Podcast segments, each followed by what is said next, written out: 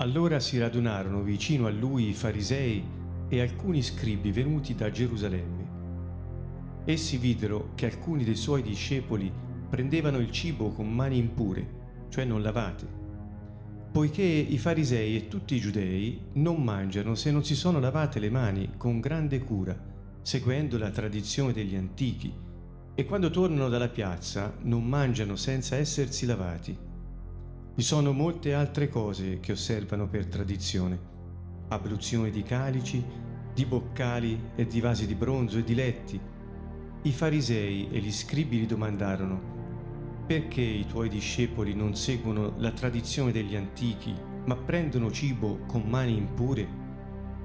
E Gesù disse loro, ben profetizzò Isaia di voi, ipocriti, come è scritto, questo popolo mi onora con le labbra, ma il loro cuore è lontano da me. Invano mi rendono il loro culto, insegnando dottrine che sono precetti di uomini. Avendo tralasciato il comandamento di Dio, vi attenete alla tradizione degli uomini. Diceva loro ancora, come sapete bene annullare il comandamento di Dio per osservare la vostra tradizione? Mosè infatti ha detto, onora tuo padre e tua madre e chi maledice padre o madre sia condannato a morte. Voi invece, se uno dice a suo padre o a sua madre, quello con cui potrei assisterti è Corban, vale a dire un'offerta a Dio, non gli lasciate più far niente per suo padre o sua madre, annullando così la parola di Dio quella tradizione che voi vi siete tramandata. Di cose simili ne fate molte. Poi, chiamata di nuovo la folla a sé, diceva loro, Ascoltatemi tutti e intendete. Non c'è nulla fuori dell'uomo che entrando in lui possa contaminarlo. Sono le cose che escono dall'uomo quelle che contaminano l'uomo. Se uno ha orecchi per udire oda. Quando lasciò la folla ed entrò in casa, i suoi discepoli gli chiesero di spiegare quella parabola. Egli disse loro, anche voi siete così incapaci di comprendere. Non capite che tutto ciò che dal di fuori entra nell'uomo non lo può contaminare, perché non gli entra nel cuore ma nel ventre e se ne va nella latrina. Così dicendo dichiarava puri tutti i cibi.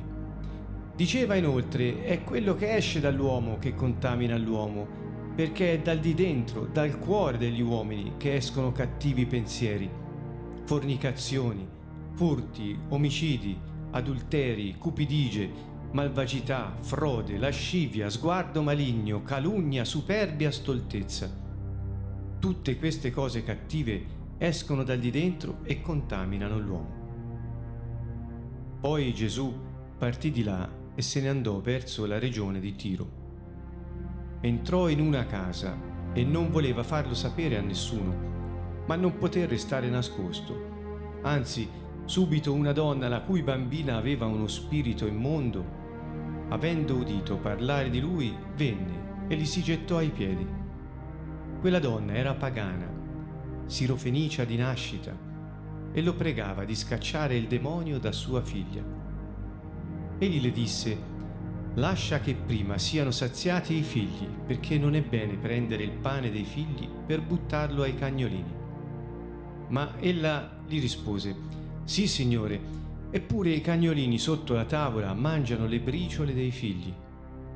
E Gesù le disse, per questa parola va, il demonio è uscito da tua figlia. La donna, tornata a casa sua, trovò la bambina coricata sul letto. Il demonio era uscito da lei. Gesù partì di nuovo dalla regione di Tiro e, passando per Sidone, tornò verso il mare di Galilea attraversando il territorio della Decapoli. Condussero da lui un sordo che parlava a stento e lo pregarono che gli imponesse le mani. Egli lo condusse fuori dalla folla, in disparte, gli mise le dita negli orecchi e con la saliva gli toccò la lingua. Poi alzando gli occhi al cielo, sospirò e gli disse Effatà, che vuol dire apriti e subito gli si aprirono gli orecchi, gli si sciolse la lingua e parlava bene. Gesù ordinò loro di non parlarne a nessuno, ma più lo vietava loro e più lo divulgavano, ed erano pieni di stupore e dicevano, Egli ha fatto bene ogni cosa, i sordi li fa udire e i muti li fa parlare. Caro saluto a tutti da Siena, Canto Nuovo. E siamo al capitolo 7 del Vangelo secondo Marco ed è un capitolo molto denso in quanto Yeshua, il nostro Messia, ehm, si propone nei confronti dei farisei e di alcuni scribi ehm, in una situazione particolare relativamente alle tradizioni. E quindi diciamo che mette ordine in quello che era l'atteggiamento del cuore eh, degli uomini rispetto a quelle che sono le loro tradizioni eh, che spesso prendono il posto della giustizia di Dio. Quindi il tema essenzialmente è questo. Il capitolo è comunque, come al solito, disseminato di atti potenti, miracolosi, di misericordia di Yeshua che eh, continua a guarire le persone che gli si fanno incontro e a liberarle dagli spiriti immondi. Dunque all'inizio si vede che alcuni, i farisei e alcuni scribi si riunirono intorno a lui. Da Gerusalemme si muove questa delegazione per farglisi incontro e addirittura radunarsi vicino a lui. Essi videro che alcuni suoi discepoli prendevano il cibo con mani impure, cioè non lavate. E questo scatena una serie di eh, ehm, lamenti da parte di questi farisei e scribi che domandano come mai i tuoi discepoli non osservano la tradizione degli antichi, ma prendono cibo con mani impure.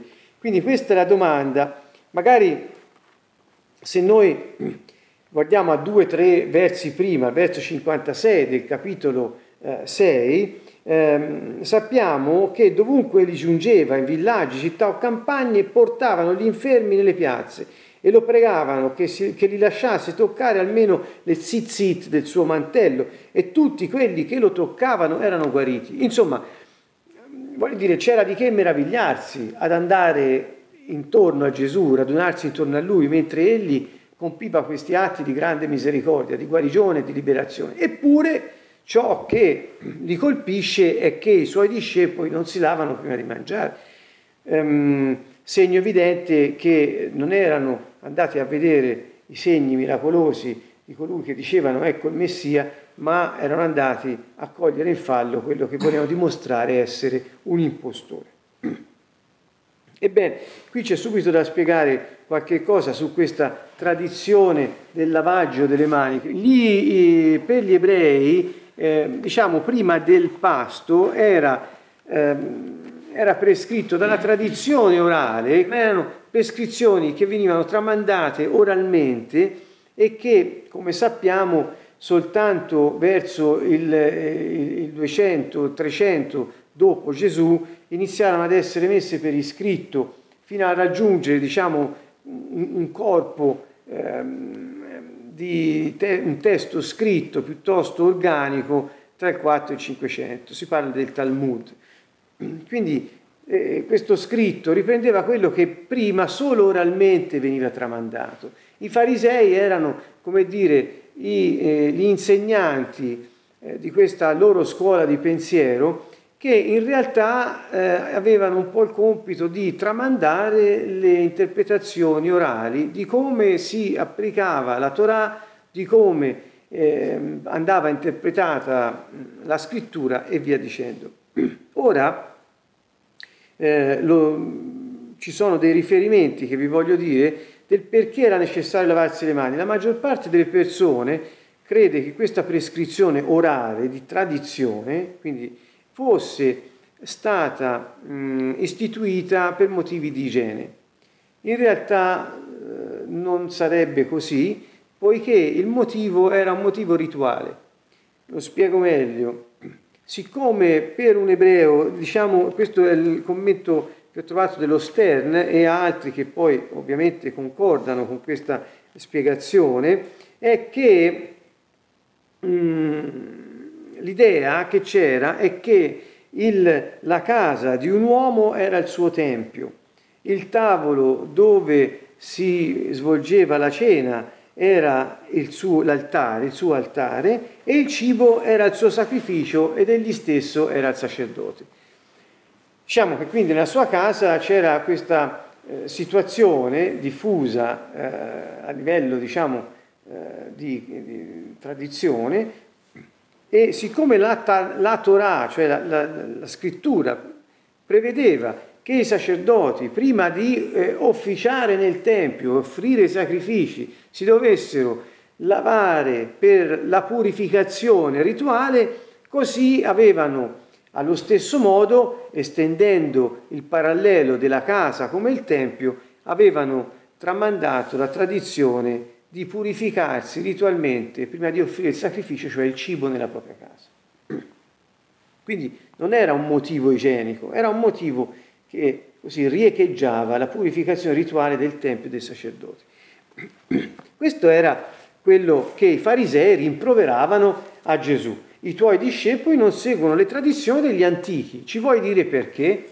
E Gesù disse che eh, Isaia aveva scritto di loro quando disse questo popolo mi onora con le labbra, ma il loro cuore è lontano da me.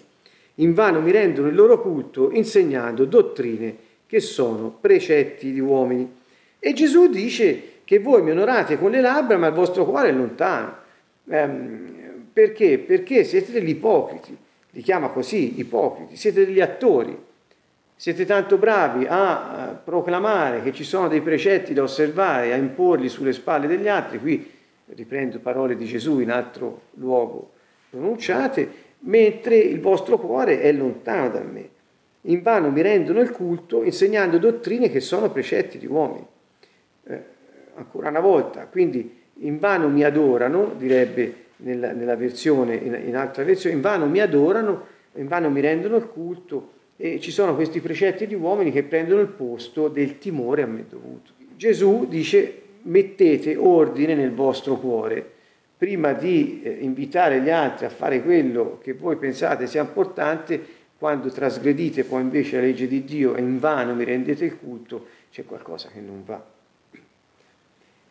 perché tralasciate il comandamento di Dio per attenervi alla vostra tradizione. E ancora gli disse, sapete bene annullare il comandamento di Dio. Qui va oltre Gesù. Non gli dice che mettete la tradizione avanti al comandamento di Dio, come è nella prima affermazione. Insegnate dottrine di uomini ad osservare queste invece che dare a me il timore e l'adorazione dovuta. Questo era il contenuto di Isaia. Eh, e Gesù va oltre e dice addirittura lo sostituite il comandamento di Dio con le vostre tradizioni. Lo annullate. Gesù eh, parla ora di Mosè e dice Mosè ha detto onora al padre e alla madre. E poi ha detto chi maledice padre o madre sia condannato a morte. E qui cita la Torah e cita dei brani eh, che sono nella, nella Torah. Eh, eh invece dice Gesù, questo è il comandamento di Dio. Voi invece che dite? Che se una persona ha del denaro e con quello potrebbe aiutare i suoi genitori che sono nel bisogno, voi gli dite no, questa è un'offerta, per cui non la puoi usare per i tuoi genitori, è un'offerta da dare al Tempio, per cui la devi usare per il, il, l'aspetto ritualistico o per osservare la legge, non per aiutare i tuoi genitori. Tanto vero dice non gli fate più fare niente a suo padre e sua madre, annullando così la parola di Dio, quella tradizione che voi vi siete tramandati.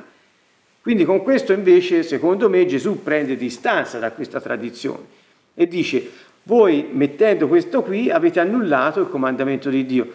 È chiaro, non è che eh, eh, Gesù gliele manda a dire queste, queste, cose, è molto diretto e come vedete nel, nel dialogo ha alzato il il tiro si direbbe, cioè piano piano ha detto non solo avete le priorità sbagliate, ma usate le vostre tradizioni che da voi vi siete date, come dire io non ve le ho mai date, che da voi vi siete date per annullare il vero comandamento di Dio, che sarebbe quello che quando un tuo fratello, a maggior ragione chi, eh, chi è stato canale per la trasmissione della vita, è nel bisogno, tu non puoi aiutarli e puoi lasciarli indigenti perché devi versare la tua offerta a chi poi ehm, avrà eh, il sacrificio, un'offerta a Dio nella portata al Tempio.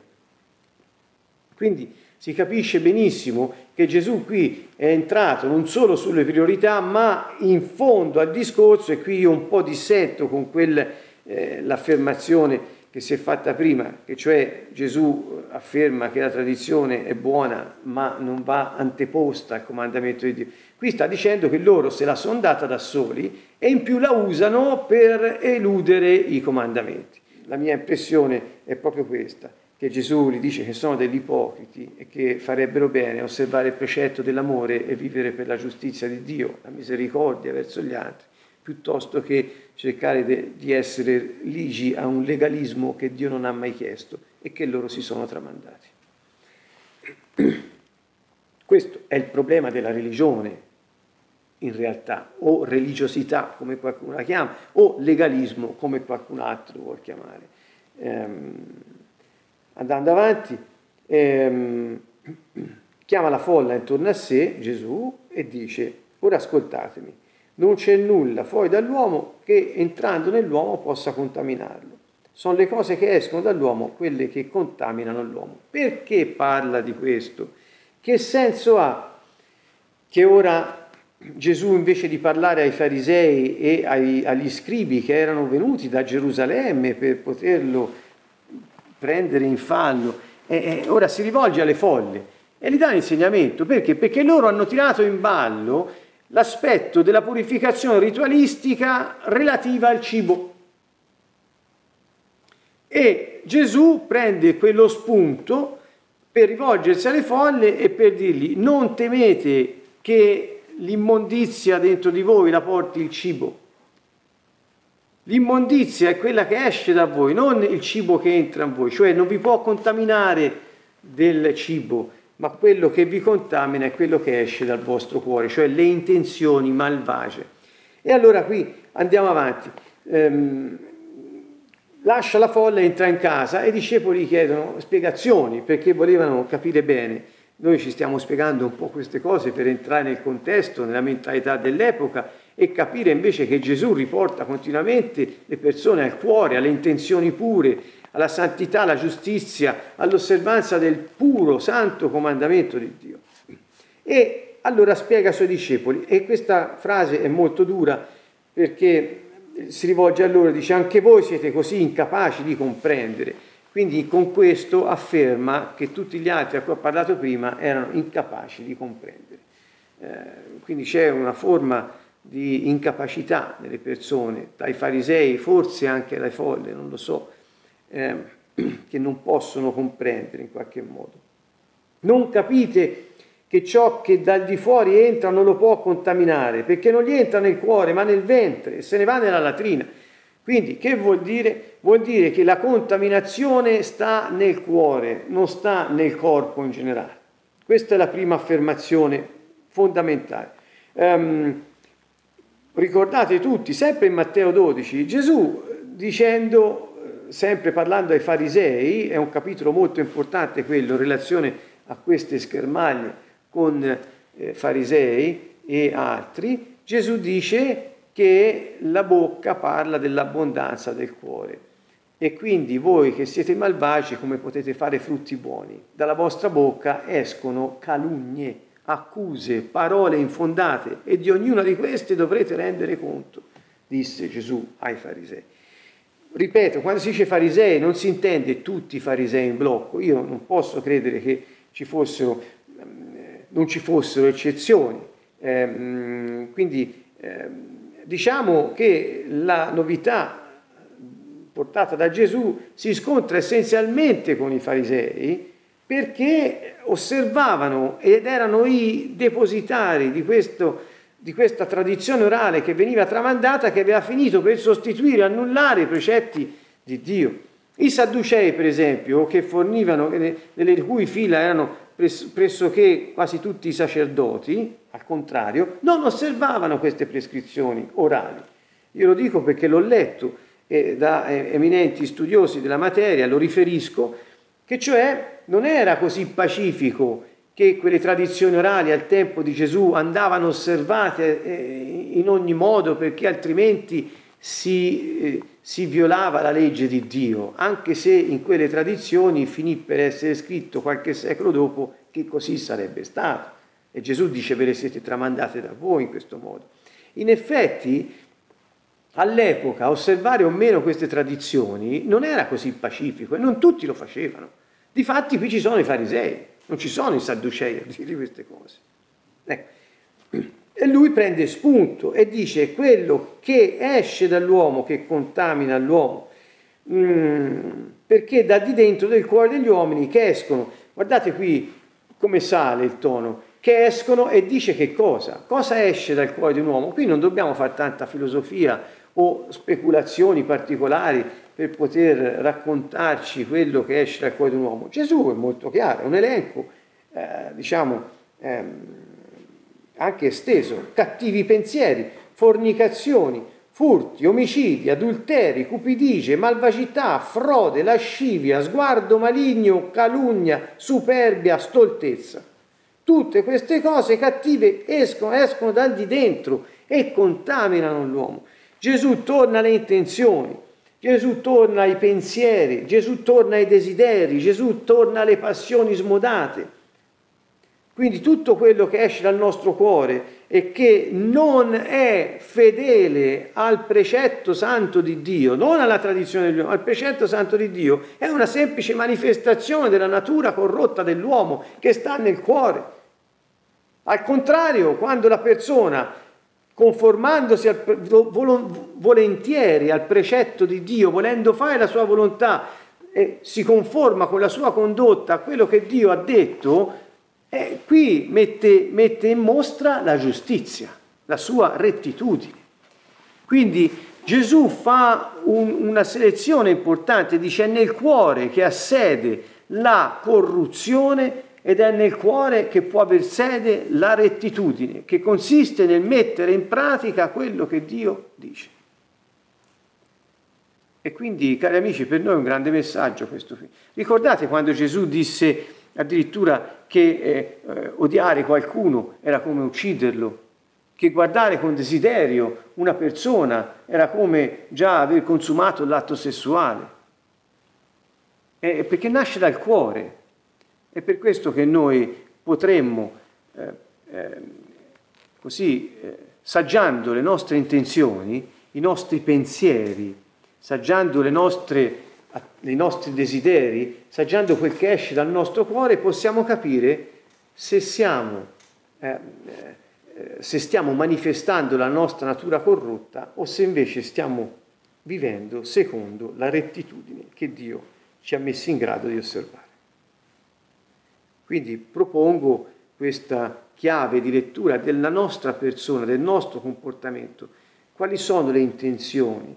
Quando noi diciamo qualcosa, facciamo qualcosa, quali sono le nostre intenzioni? Anche i farisei facevano qualcosa, purificazioni rituali, quindi sembrava esteriormente che fosse tutto dedicato ad essere puro per Dio prima di officiare il servizio in casa, oppure eh, altre situazioni del genere. In realtà le loro intenzioni erano malvagie, perché si beavano delle loro leggi e non osservavano quella di Dio finendo anche per lasciare nell'indigenza dei genitori che il figlio poteva eh, aiutare per poter avere eh, l'offerta. Mm, l'intenzione del cuore a, a, cui ho fatto riferimento prima, volevo dirvi queste poche ulteriori parole. L'intenzione del cuore, dice Gesù in sostanza, che non può essere sostituita da precetti e dottrine umane. E io vado, vado oltre e offro questa mia ulteriore digressione, cioè l'intenzione del cuore non può essere sostituita con la teologia, con la dottrina, con la dichiarazione di fede, con le meditazioni, con le tradizioni e perfino con le varie identità religiose che esistono oggi. Perché l'intenzione rivela la carne corrotta o la giustizia di Dio nel cuore di un uomo. Tutto il resto diventa un abito che potrebbe anche finire per coprire e renderci addirittura ipocriti. Dunque, questa è diciamo, la riflessione finale su questo argomento centrale del capitolo 7. A questo punto Gesù entra in una casa, verso 24, e non voleva farlo sapere a nessuno perché? Perché noi abbiamo trovato che dovunque andava le folle lo seguivano e, e, e lo seguivano in tanti. Ricordo a tutti che quando moltiplicò la prima volta i pani e i pesci erano uomini, quindi si presume maschi, 5.000. E poi si presume che c'erano le donne e i bambini con, con loro. Quindi quando si dice folle non si dice un centinaio di persone, 300, 400, lì si parla di migliaia. Se è vero che non erano tutti lì nei 5.000, ma c'erano le donne e i bambini, si parla di circa 10.000 persone, se basta. Quindi è un numero ragguardevole, è, è, è veramente la parola folla è, è, il termine appropriato. Però tutti lo seppero che, che era arrivato. E una donna eh, che aveva una bambina con uno spirito immondo che la tormentava va da Gesù e, gli si gettò ai piedi. Eh, quella donna era pagana, sirofenicia di nascita, quindi si dice che era una donna cananea, quindi una donna non ebrea, cananea, che, eh, quindi fenicia di nascita, e si, siriana di lingua, perché si dice una donna greca dall'altra parte. Quindi, um, um, e chiese a Gesù di cacciare il demonio dalla figlia. E Gesù qui dice, lascia prima che siano saziati i figli, perché non è bene prendere il pane dei figli per buttarlo ai cagnolini. Quindi qui c'è questa donna pagana, che quindi non era ebrea, e, e non, e, adorava eh, Baal, verosimilmente, si butta ai piedi di Gesù in chiaro atteggiamento di supplica e di adorazione, perché quello è l'atteggiamento, la postura, ehm, e chiede un miracolo per la sua figlia, che sia liberata da, da un demonio che la tormenta. E Gesù ha una risposta, diciamo, dove prende le distanze e parla di figli e di cagnolini. Non usa la parola cani, che invece normalmente veniva usata dagli ebrei per individuare i pagani, i non ebrei gentili, erano come adoratori di idoli, venivano chiamati i cani, è, una, è un appellativo riservato agli idolatri. E, e Gesù non dice cani, ma cagnolini, usando nel greco, che sono andato a vedere, una parola quasi un diminutivo che addolcisce un po' eh, la distanza che Gesù ha preso, ma ha preso distanza, mentre i figli erano i figli di Israele, cioè era il popolo di Israele, i cani o i cagnolini erano i non ebrei. E quindi Gesù qui è chiaro e dice che, il, il, il, mm, che mm, ve lo leggo, eh, che vanno saziati prima i figli, perché eh, quello che spetta a loro non va dato ai cagnolini. Ecco, nella interpretazione che vi ho dato delle parole si capisce bene che cosa, che cosa dicesse.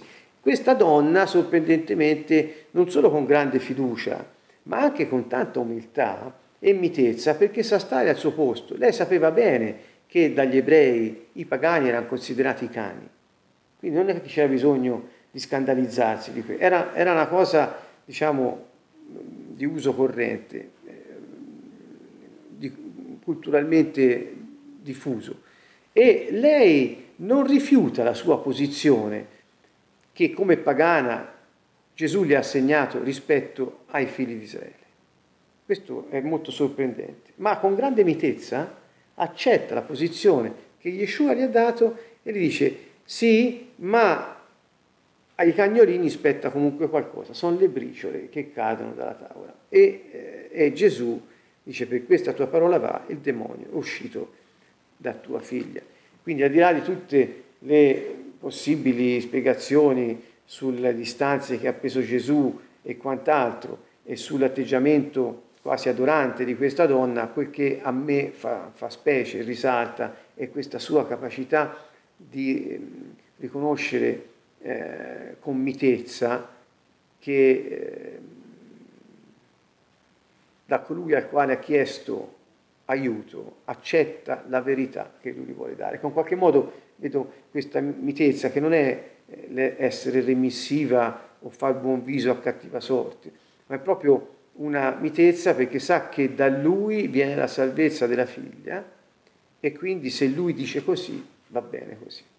Questo mi fa pensare molto al nostro atteggiamento, che invece ci chiamiamo figli, perché così siamo chiamati da Lui, eh, ci chiamiamo figli eh, del Padre, eppure al contrario, eh, attraverso un cuore spesso pieno di malvagità, non sappiamo accettare la nostra posizione. Eh, era una riflessione che volevo fare in relazione a, quella, a quelle affermazioni di Gesù sul cuore dell'uomo e sulle intenzioni pure, che ancora riportano a un bisogno di eh, vedersi eh, nella giustizia, nella rettitudine che il Signore ci ha chiesto. Eh, miracolosamente la donna torna a casa e trova la bambina guarita. Gli ultimi due spunti sono che lui, eh, Gesù, da Tiro passa per Sidone, poi va nella Decapoli, sono tutte zone eh, non ebree, e eh, gli portano un sordo che parlava a stento, quindi un sordo e non parlava per via della sua sordità.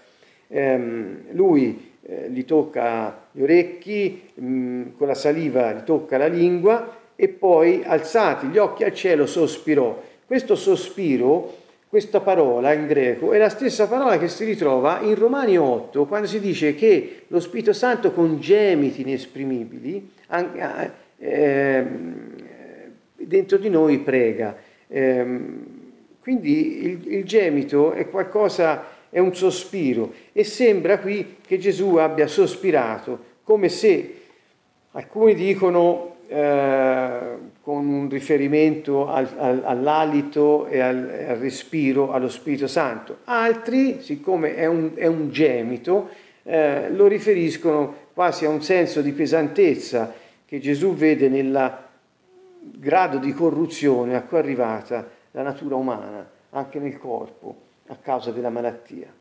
Eh, vi offro queste due possibili interpretazioni. Gesù comunque alza gli occhi al cielo. Quindi eh, l'atteggiamento di Gesù in preghiera è questo, alza gli occhi al cielo verso il Padre eh, eh, e poi prega o compie gli atti che eh, è, è, intenzionato a compiere. E eh, poi eh, disse Effatà, una parola aramaica, da qui si capisce che l'aramaico era anche molto usato nella zona, e vuol dire apriti, e gli si aprirono gli occhi e iniziò a parlare disse di non dirlo a nessuno, ma tutti dicevano ma ha fatto bene ogni cosa, i sordi li fa udire e i muti li fa parlare. Con questo concludiamo e non possiamo non concludere su queste affermazioni, su questi miracoli di Gesù, dove i sordi, i muti, i ciechi riprendono vista, parola, udito, eh, se non citando a, a ragione Isaia 35. Perché? Perché Isaia 35 parlando eh, eh, è Dio che parla e dice siate forti, non temete, Esaia 35, 4, ecco il vostro Dio, verrà la vendetta, la retribuzione di Dio, verrà Egli stesso a salvarvi, cioè Dio dice verrò io stesso a salvarvi, sono io, quindi quando viene Gesù, quando nasce Gesù, Yeshua è Yahweh che è venuto a salvare gli uomini. E, e, dice allora quando io verrò a salvarvi, allora verso 5 si apriranno gli occhi dei ciechi, saranno sturati gli orecchi dei sordi. Allora lo zoppo salterà come un cervo e la lingua del muto canterà di gioia, perché delle acque sgorgeranno nel deserto e dei torrenti nei luoghi solitari. Sta dicendo, quando io verrò a salvarvi, io, Yahweh, verrò a salvarvi, Yeshua, Yahweh che salva, quando verrò accadrà questo i muti parleranno, i ciechi vedranno, i, i sordi udranno, gli zoppi cammineranno. Quando vedete questo sapete che sono io venuto a salvarvi. Ed ecco perché le persone quando vedono Gesù che eh, eh, fa vedere i ciechi, fa parlare muti e sentire sordi e poi fa camminare i paralitici, chiaramente hanno esclamazioni, dice ma costui è il figlio di Davide, cioè il Messia. Ma questo fa, fa, bene tutto, cosa tutto? Tutto quello che Isaia aveva predetto che il Messia avrebbe fatto. Quindi le folle, la gente in territorio pagano, eh, evidentemente anche lì avevano questa consapevolezza del, dell'avvento messianico e che, con i segni che lo avrebbero accompagnato. Viene da, da, da dire che anche oggi Gesù è, vive nei suoi lui il suo spirito è in noi e ci disse che sarebbe stato sempre con noi. Lui continua e vuole continuare anche oggi a compiere quei segni affinché chiunque veda possa eh, essere eh, così, eh, richiamato alla, alla, alla, verità che il Messia è venuto e dimora nei suoi eh, che, eh, che l'hanno accolto. Va bene, con questa riflessione chiudiamo il capitolo 7 e ci rimandiamo alla prossima sessione. Un caro saluto a tutti da Siena, Canto Nuovo.